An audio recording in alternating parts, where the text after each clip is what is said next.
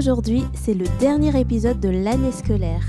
Et oui, déjà Je suis tellement reconnaissante de tous ces moments qu'on a pu passer ensemble. Je remercie Dieu pour la façon dont il nous a touchés, chacun particulièrement. Vous savez, même si c'est moi qui partage et que c'est vous qui écoutez, Dieu me bénit autant, si ce n'est plus, lorsque je prépare ce podcast. Dieu est tellement grand, ses pensées sont tellement différentes de celles du monde. Le Seigneur a dit lui-même, il y a plus de bonheur à donner qu'à recevoir. Et aujourd'hui, je suis vraiment reconnaissante de comment Dieu a tout organisé pour que je puisse faire ces enregistrements et vous les partager toutes les semaines depuis ces quelques mois. Pour ce dernier épisode, je voulais vous parler du repos. Le repos. Vous savez, Dieu a créé le monde en six jours et le septième, qu'a-t-il fait? Il s'est reposé de toute son œuvre. Le sabbat, jour de repos ou jour consacré à l'Éternel, était un temps vraiment important pour le peuple d'Israël, car c'était un des signes de leur appartenance au Dieu vivant, un signe qui les différenciait des autres peuples. C'est ce qu'on peut voir dans Ézéchiel 20, verset 12, où Dieu dit Je leur ai donné aussi le sabbat, c'est un signe entre moi et eux pour leur rappeler que moi, le Seigneur, je les consacre à mon service. Le sabbat était un temps consacré pour profiter de la communion qui existait entre Dieu et le peuple d'Israël. Un temps mis à part pour célébrer Dieu, lui rendre un culte. Dans les dix commandements, le sabbat fait référence à Dieu, qui s'est reposé de toute son œuvre le septième jour.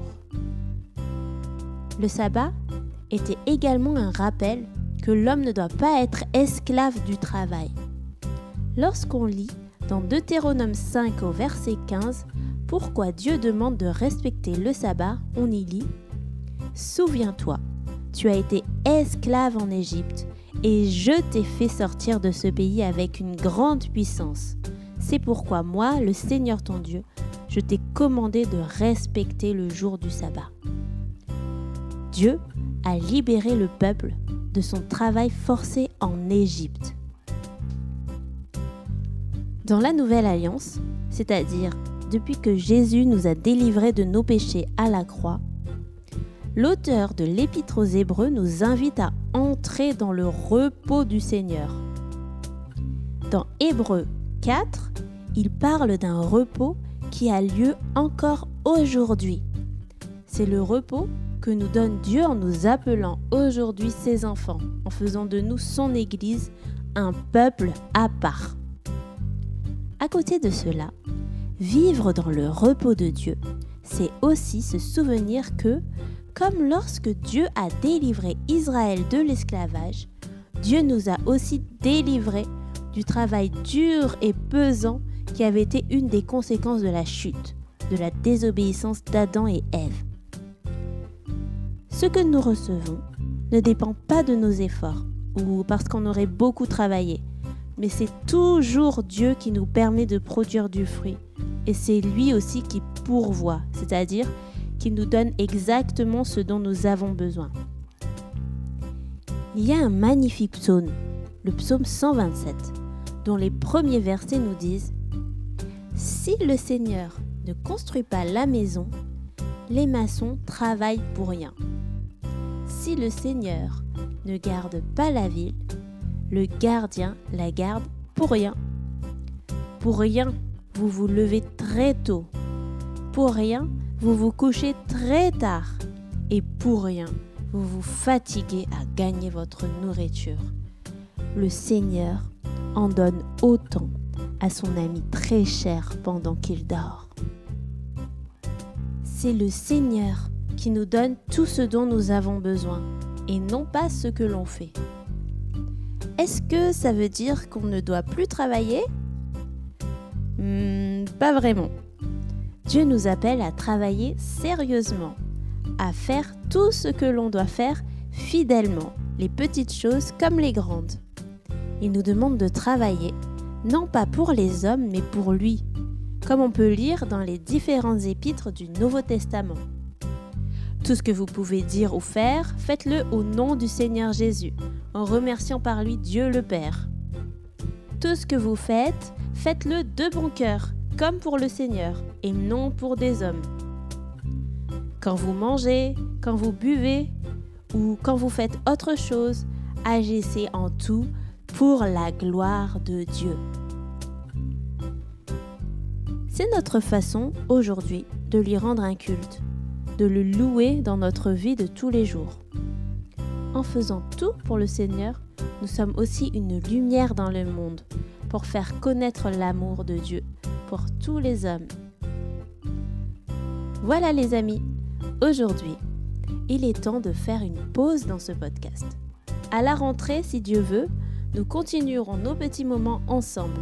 Mais en attendant, n'hésitez pas à réécouter les anciennes émissions. Oui, oui, il y en a certaines qui n'ont peut-être pas été faciles à digérer. Et puis, réécouter les émissions les unes à la suite des autres, ça donne aussi parfois un nouvel éclairage sur le fil conducteur de chaque série. J'en profite aussi pour vous inviter, si ce n'est déjà fait, à vous inscrire sur notre site biblenfamille.com pour être informé par mail des nouveaux épisodes à venir et plein d'autres idées pour vivre sa foi en famille. En attendant, restez connectés. Connectés, pas à moi bien sûr, mais à Jésus.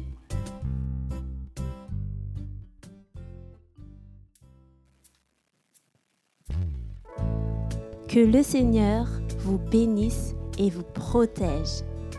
Que le Seigneur fasse briller sur vous son visage et qu'il ait pitié de vous. Qu'il vous regarde avec bonté et qu'il vous donne la paix. Amen.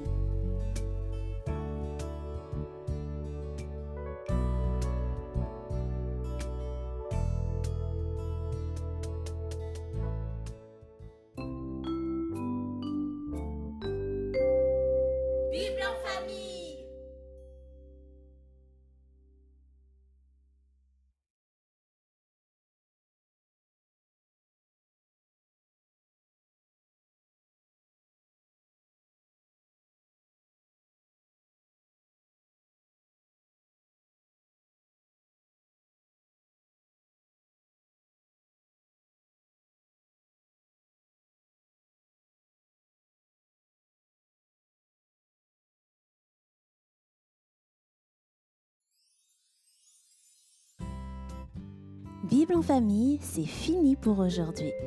Retrouvez les références de cet épisode sur notre site biblenfamille.com et découvrez également d'autres ressources pour petits et grands. Merci de votre écoute. N'oubliez pas de vous abonner et de partager ce contenu s'il vous a plu. Et on se dit à très bientôt